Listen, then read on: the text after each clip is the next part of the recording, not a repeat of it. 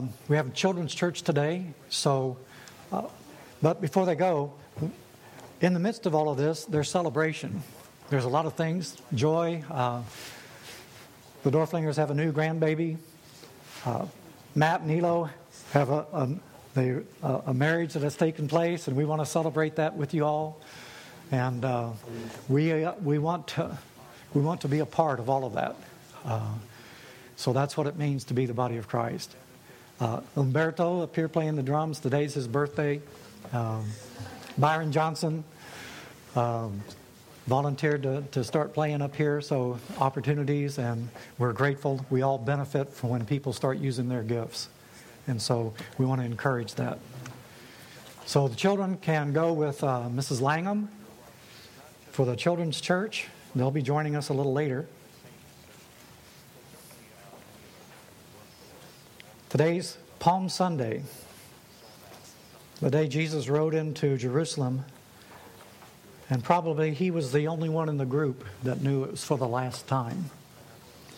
And I wonder, um, I'm going to be talking about this a little bit later, I wonder what was going on in his heart and mind as he was riding down from the Mount of Olives down into the Kidron Valley and up into the gates right beside the, uh, the temple, um, because he saw and he heard, but he also knew what was in men's hearts, and he knew what was coming. Uh, had to have been a bittersweet experience for him.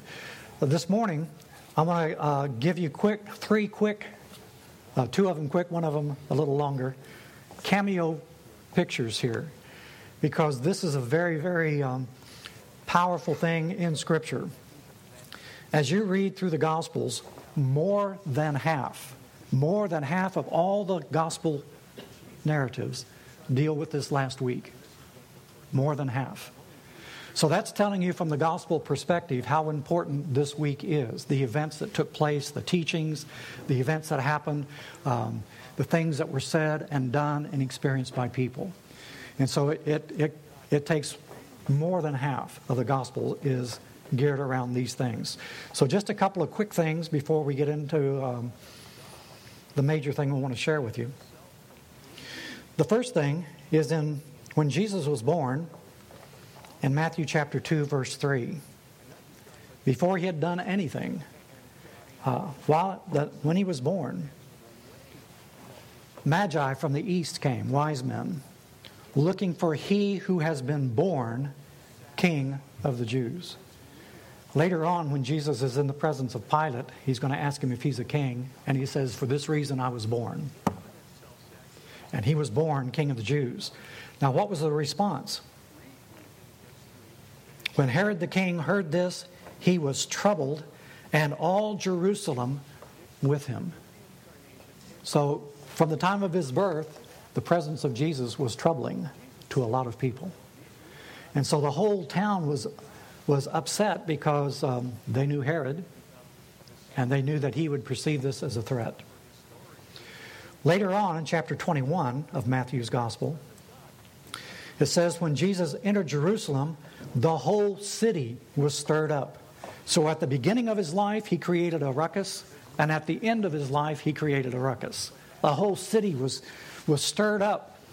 And Jesus rode in that day. They were saying, "Who is this?"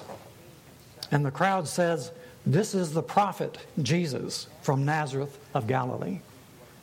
And they're going to find out that he's much more than a prophet. But the presence of Jesus at his birth and just before his death, his coming into Jerusalem created an uproar in the city. Oftentimes when he comes to us, the first thing that happens is it's a very disturbing thing when the Lord begins to speak to us. And that's rightly so. The second thing I want to just point out as a kind of a little um, cameo thing. This is from the Gospel of Luke. In Luke's Gospel, on the night Jesus was born, angels came to announce to the shepherds the birth of the Messiah. And what they said, after they made the announcements and where to go and find it, the whole group of angels became visible. And they said, this is in Luke two fourteen, They proclaimed glory to God in the highest, and on earth peace among those with whom he is pleased. And so from heaven you have the voice proclamation, glory to God in the highest. On earth, peace among those with whom he is pleased. In Luke nineteen, in the triumphal entry, as Jesus is drawing near to Jerusalem, uh, they're throwing the cloaks down. They've got the, the branches of the palm trees and other, other trees, laying them down, proclaiming with a loud voice. He's on his way down from the Mount of Olives. The whole multitude of his disciples began to rejoice and praise God with a loud voice for all the mighty works they had seen. John says that just a... A short time before that, Lazarus had been raised, and many people from Jerusalem, because it was close, um, knew about it. And so they joined in their testimony about the resurrection of the dead, and so it, lots of people were coming. They began to say, "Blessed is the King who comes in the name of the Lord, peace in heaven and glory in the highest." And that was the proper response to the proclamation of the angels at the birth of Jesus. Peace on earth and glory to God in the highest. Peace in heaven and glory in the highest should have been our response. That was on Sunday. On Friday, they nailed their king to a cross. So that brings us to the third section that I want to share with you this morning. I want to take a little bit of time on this one. Jesus made more than one trip uh, to Jerusalem during the course of his life. Um, Matthew, Mark, and Luke concentrate and really only talk about one visit. John talks about three. And it's this first one I want to take a look at to begin with this morning. In John chapter two, after the events up in Cana of Galilee, starting with verse thirteen, the Passover the Jews of the Jews was at hand, and Jesus went up to Jerusalem. And in Mark's in John's Gospel, in John chapter two here, he has Jesus uh, cleansing the temple early, and John is the one that talks about him making a whip of cords and driving the the uh, money changers and those who were buying and selling in the temple precincts, drove them out. And uh, so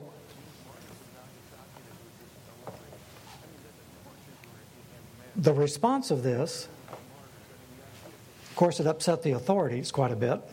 But verse twenty-three of chapter two tells us how the people responded to this. Now, when he was in Jerusalem at the Passover feast, many believed in his name when they saw the signs that he was doing. Now, that's a tremendous thing, isn't it? Jesus doing miracles, he's cleansing the temple, he's things are happening all around him. And it says when they saw that, many believed in his name. You remember the um, the parables of the sower and the seed. And the thing, he has four different kinds of ground. Now, all four ground, all four types of ground received the same seed. And so the word was going forth. And Jesus tells us in the, his interpretation of it that the seed represents the word of God.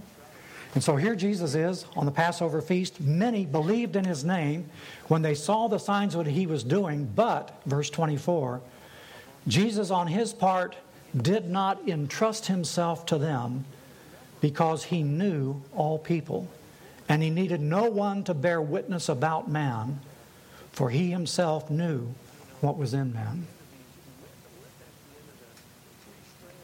Now, I don't know what you feel about experiences. Experiences are great things, and we all need them as we come to know the Lord.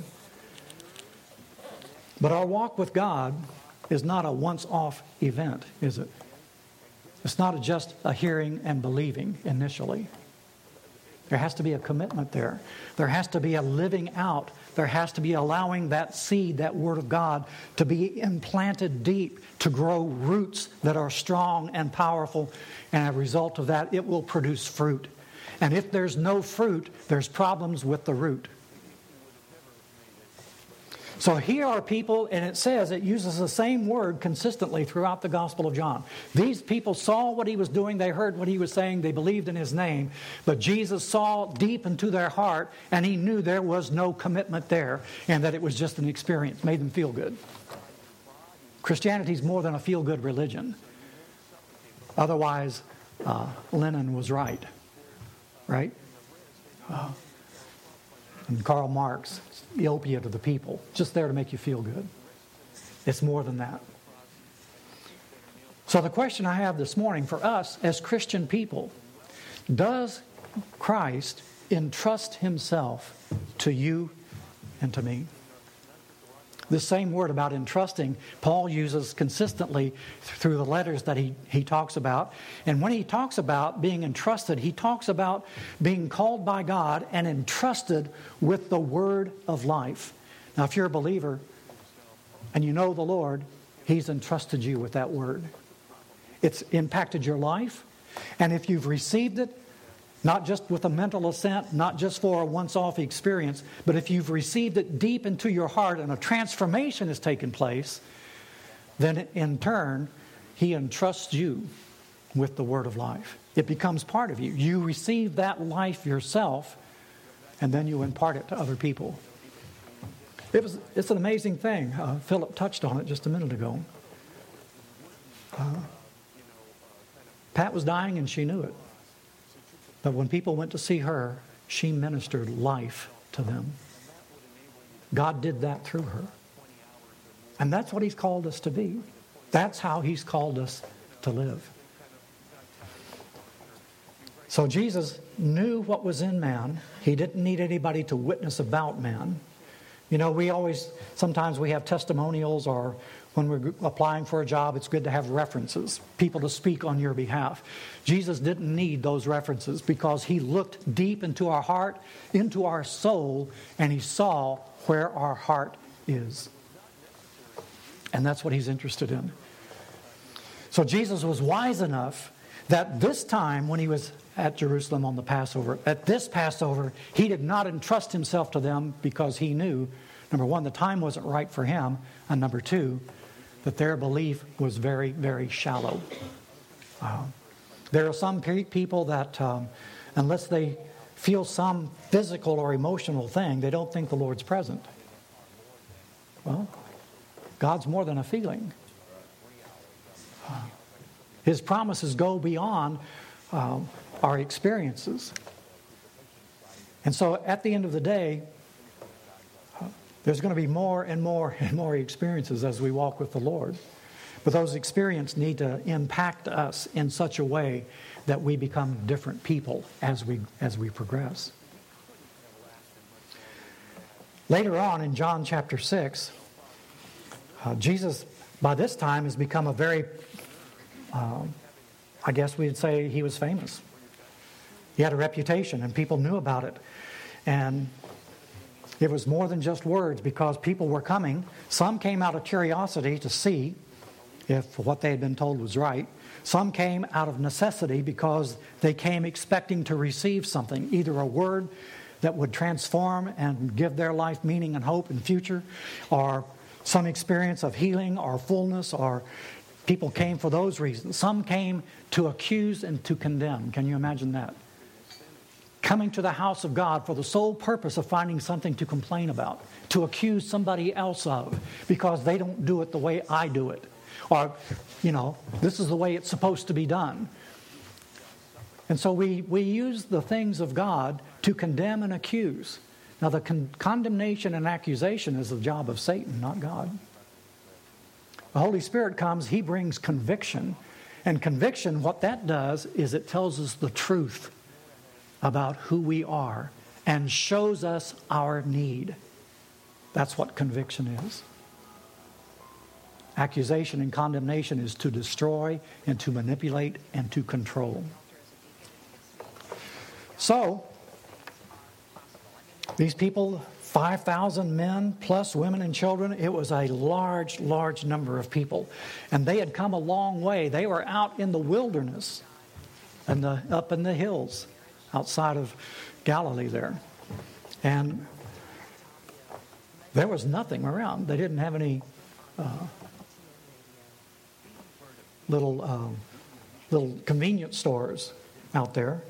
There wasn't anything. There wasn't a whole lot um, out there. There were some small villages around, but these small villages, even if they took all the food in the whole village, they couldn't have fed this many people. And of course, people in the village weren't about to do that. So they're out there in the middle of nowhere, and this small boy comes up with five barley loaves, that would be like a dinner roll, and two fish. That's it. A sack lunch that his mother made him in case he got hungry. Enough food to feed one small boy. Jesus takes it, prays over it, and every single person received. Every single person had all they wanted, and there was an abundance. We find in the other Gospels, twelve basketfuls left over. When God begins to meet your needs, He doesn't just meet your need. It's an abundance. We can't receive uh, the blessings that God has in store for us. We don't have the capacity. So they thought this was a good idea. So in John chapter six, I'm reading starting with verse thirteen. So they gathered them up, all the leftovers, because Jesus said, pick up all the fragments. We don't want any anything to be lost. No waste in the kingdom of God. So they gathered them up and filled twelve baskets with fragments from the five barley loaves left by those who had eaten. Now verse fourteen. When the people saw the sign that he had done, they said, this indeed is indeed the prophet who is to come into the world. Perceiving then that they were about to come and take him by force to make him king, Jesus withdrew again to the mountain by himself. So here it is again. These people are coming. Uh, you know, if you have a ruler that gives you free food, and not just free food, food all that you can eat, and there's men plus women and children here, so not just you, your whole family. And you didn't have to do anything. You didn't have to work. You didn't have to harvest. You didn't have to fix anything up. You just had to sit, come over here and sit down in small groups, and somebody came and gave you all that you ever needed. Pretty good deal. Well, let's make this guy king. And they're going to tell Jesus later on, you remember Moses, they ate manna in the wilderness every day for forty years. What about you, Jesus? So, Jesus perceived, because he knew what was in the hearts of men, that they were about to come and start a revolution. That's what they were going to do. Start a revolt. They're going to take him by force, make him a king. If a guy can take a couple of pieces of bread and a couple of fish and feed all these people, surely he can deal with a Roman army. I don't know if they thought it through or if they just thought about their belly. But they were going to come and try to make him king by force. Jesus did not entrust himself to them either, did he? Now, it's an amazing thing as you read through John chapter six. He begins to, um, they follow him. And he, of course, they he Jesus walks on the water and all that. And uh, they were there. And the next day, this is during the night, Jesus had gone up to pray. The disciples had gotten in the boat. Those, as many as could find the boat, the rest of them had to walk all the way back to town, which they did. Next day, the crowd that remained on the other side of the sea saw that there had been only one boat, and that Jesus had not entered the boat with his disciples, but his disciples had gone away alone. Other boats came from Tiberias, and they took the people that had had the bread, um, and they went, and they all gathered together again back at um, back at the on the other side of the sea. When they found Jesus, they said, "When did you come here? Uh, we saw the disciples, they got in the boat, you didn't get in. And you weren't with us, and you weren't with the group that walked. When, How did you get here? And so Jesus begins to talk to them about the crucial issues. He always does that. We come with our own desire for knowledge and quest, our own curiosity. Nicodemus says, we know you're a teacher come from God. And Jesus said, wait a minute. Unless you're born again, you'll never even see the kingdom of God. And so Jesus spoke to the heart of the matter. In this case, the heart of Nicodemus. Now he's speaking to these people. When did you get here? How did you get here? You came not because of the miracle. You came because of the food. Do you ever notice when you have a, a potluck dinner or something, you have more people? Come to a Bible study on Monday. You wouldn't have to bring much food for the potluck. There's about three of us. So, maybe we need to have potluck, Norm? So anyway, he began to speak to the heart of the matter. And as he began to speak to them about commitment and about entering into the fullness of what it means to know him, not just a, an awareness, not just an acquaintance, but a, a depth of commitment that allows his life to enter into us and become our life. Because when you eat food, that food goes into every living cell of your body. And it's transformed from whatever you ate to flesh and blood in you. And Jesus is telling these crowd of people, uh, you need to have that kind of relationship with God.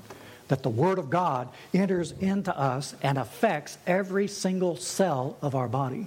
Every part of our soul, every part of our spirit is receiving life and health and wholeness because of the Word of God.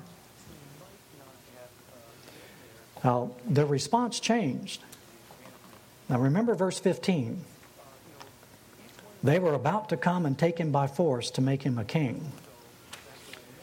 And then you get to verse sixty-six. After this, many of his disciples turned back and no longer walked with him. Notice what he says there. He didn't say many of the scoffers. He didn't say many of the mockers. He didn't say many of the unbelievers. What it says is many of his disciples. That's people who had started to follow him. Many of his disciples turned back and no longer walked with him. Now, it's an interesting phrase. Uh, the original language says this. Listen carefully. From this time, many of his disciples went away into the things behind and no longer walked with him.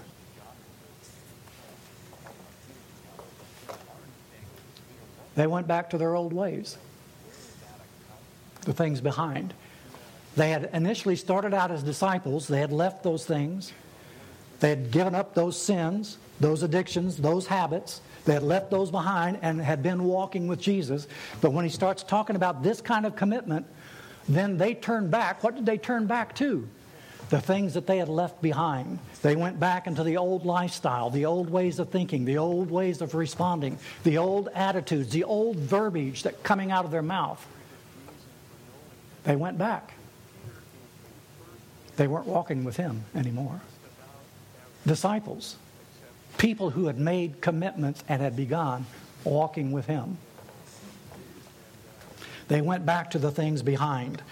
Now, you remember that the disciples thought about this, didn't they? In John twenty-one, after the resurrection, even after Jesus had appeared to them after the resurrection, and they knew, touched his body, and knew that he was alive, they still weren't sure what to do. So they went back to Galilee, and what did they do? Peter says, I'm going fishing. He wasn't taking a holiday.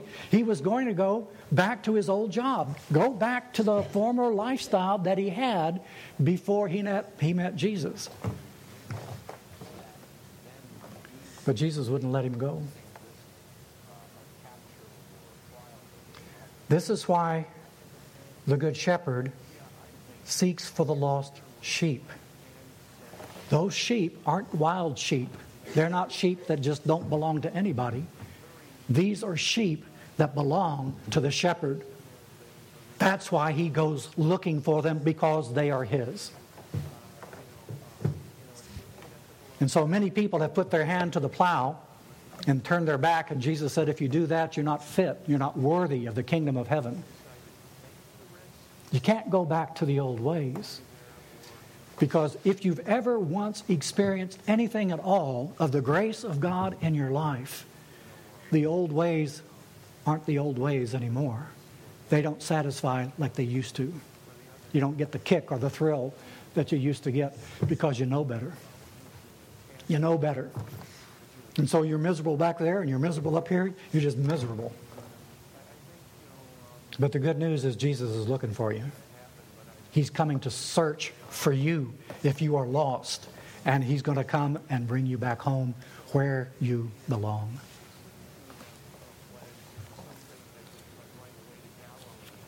Paul writes in Philippians chapter three, verse thirteen. Now this is toward the end of his life. Uh, he's got this great ministry that we read about in the letters, with all of its ups and downs, with all of its victories and triumphs, with all of its sorrows and pain and suffering, and the victory that's been won through all of that. And this is what he writes, Philippians three thirteen. I don't count myself as already have attained. Paul says, I know I've got a long way to go. But one thing I do, forgetting what lies behind. This same word that John uses in John six sixty-six. Forgetting those things that are behind and straining forward to what lies ahead, I press on toward the goal for the prize of the upward call of God in Christ Jesus.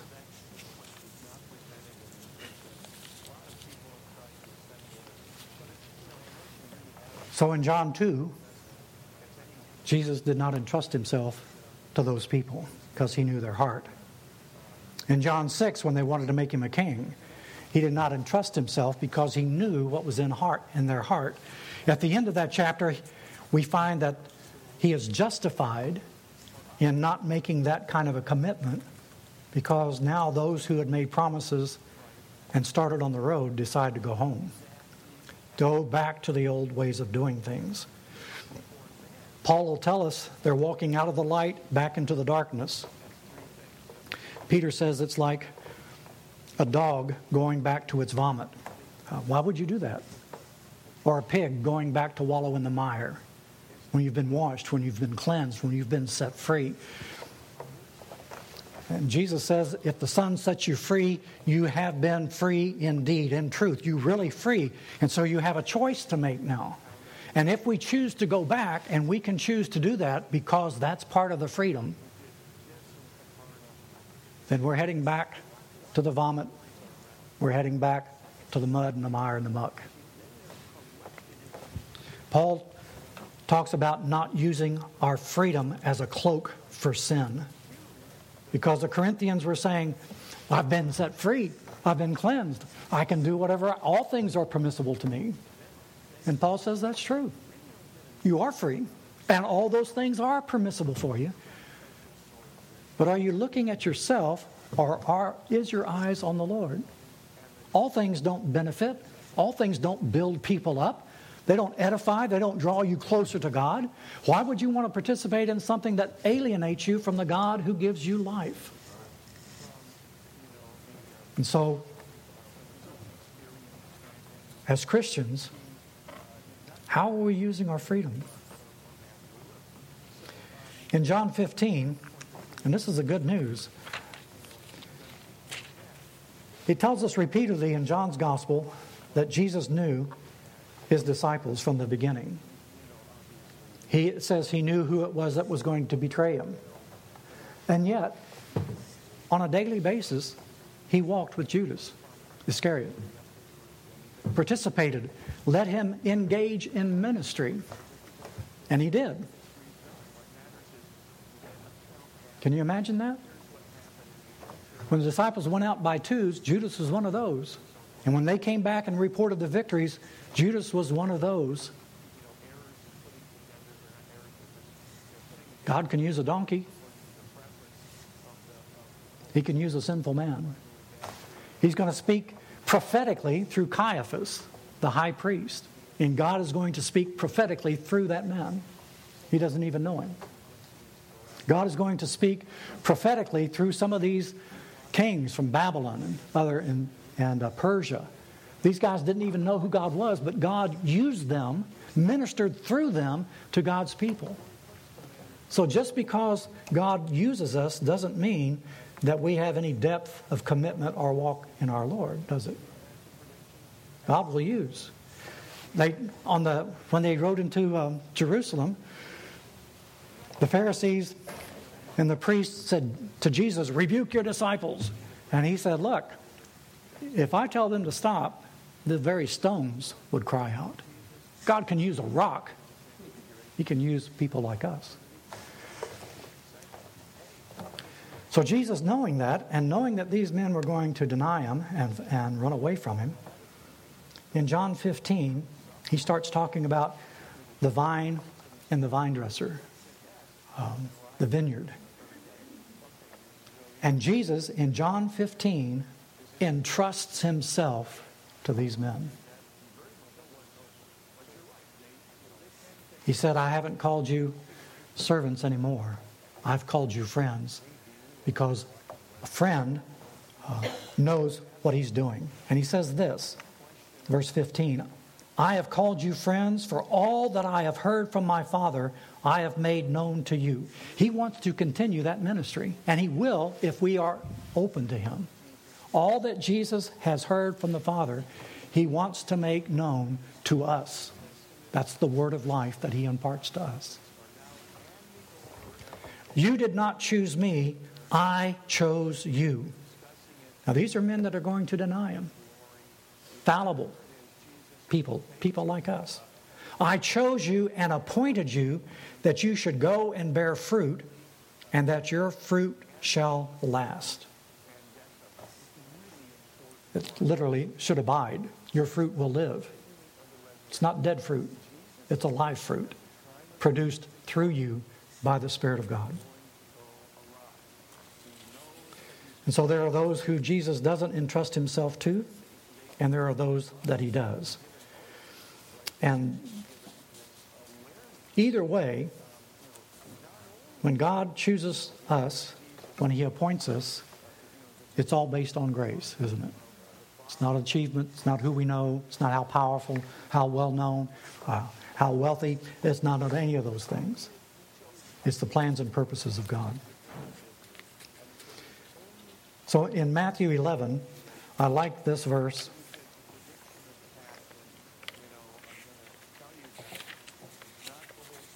We know part of it, but we forget the context. He's been condemning, upbraiding the cities around the Sea of Galilee, Chorazin and Bethsaida, also Tyre and Sidon, Capernaum. Um, that Capernaum was where Jesus lived. That was where his home was after he left Nazareth. He even talks about Sodom and Gomorrah. And he says, "Those cities will be better off than you, because if they had seen and heard what you've seen and heard, they would have repented long ago." So at that time, verse twenty-five, Matthew eleven, Jesus declared, "I thank you, Father, Lord of heaven and earth, that you have hidden these things from the wise and understanding and revealed them to little children. Yes, Father, for such was your gracious will. All things have been handed over to me by my Father. No one knows the Son except the Father. No one knows the Father except the Son, and anyone to whom the Son chooses to reveal him. Come to me, all who labor and are heavy laden, and I will give you rest. Take my yoke upon you. Learn from me, for I am meek and lowly in heart, and you will find rest for your souls." What is he teaching them? Come to me, take my yoke upon you, and learn from me. They're learning that God's love for you is unconditional, and he will die to make that a reality. I am gentle and lowly in heart. You will find rest in your souls. My yoke is easy and my burden is light. Do you ever find life just to be a burden? You wake up in the morning and instead of greeting the new day, you think, oh no, it's another day. You ever have that kind of thing? You're you're pulling the wrong yoke. You're pulling the wrong yoke. The yoke of the Lord is easy and his burden is light because he's walking with you through whatever that day brings, through whatever circumstance and uh, circumstances that we face. Many of them are, are great and blessings. There's lots of temptations. There's a lot of heartache. There's a lot of sorrow and grief and pain. But the yoke of the Lord is easy and light because he is with us. You know, David said, yea, though I walk through the valley of the shadow of death, I will fear no evil, for thou art with me. And so he can walk through that shadow. The opposite side of that is that we can climb the mountain of life and we can have the light of life because the Lord is present with us. So whether we're down in the valley or struggling up the mountain, we are assured of the presence, of the grace, of the compassion and mercy and strength that Christ gives us because he is with us. And he has entrusted himself to those of us who have received him deep within our hearts. So does he trust himself to you? Uh, are we still struggling with the things behind? Or have we really been set free from those and entering into the freedom of the fullness of life? Let's pray. To crown you Lord of life. Hosanna to the King. Glory in the highest. Lord, we pray that you would make that a reality in each of our hearts today. Hosanna, save us, O Lord, through your grace and mercy in your Son, Jesus, in whose name we pray. Amen.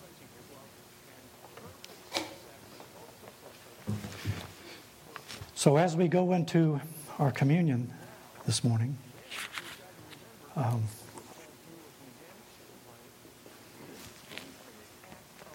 we know the symbolism of the bread and the wine is the body and blood of Christ. That's what he was talking about in John chapter six when people decided to, to go back. They didn't. They couldn't receive that.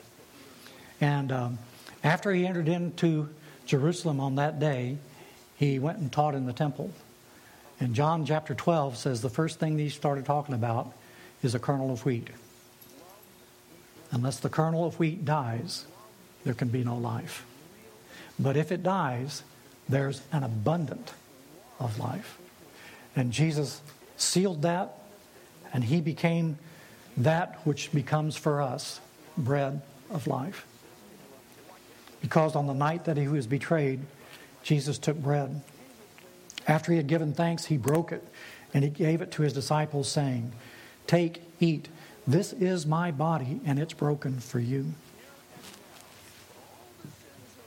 After supper, he took the cup, and after he had given thanks, he gave it to his disciples, saying, take each of you and drink from this cup. This cup is a new covenant in my blood, a new relationship that we can enter into with God through the blood of Christ.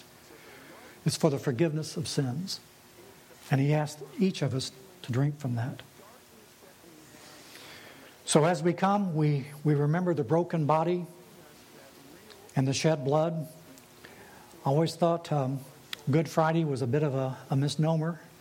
Um, good for who? We call it Good Friday because on that day, Jesus died for us. For us, it was good news because it meant that our sins have been forgiven because the penalty, the guilt, the shame, the debt, the death was laid upon him at that time. So we call it Good Friday from our perspective. And it's a Good Friday from God's perspective because it's God in his Son reaching down to us, the shepherd seeking the lost sheep and saying, come home where you belong. And he invites us to come this morning. Will those who are serving communion please come forward?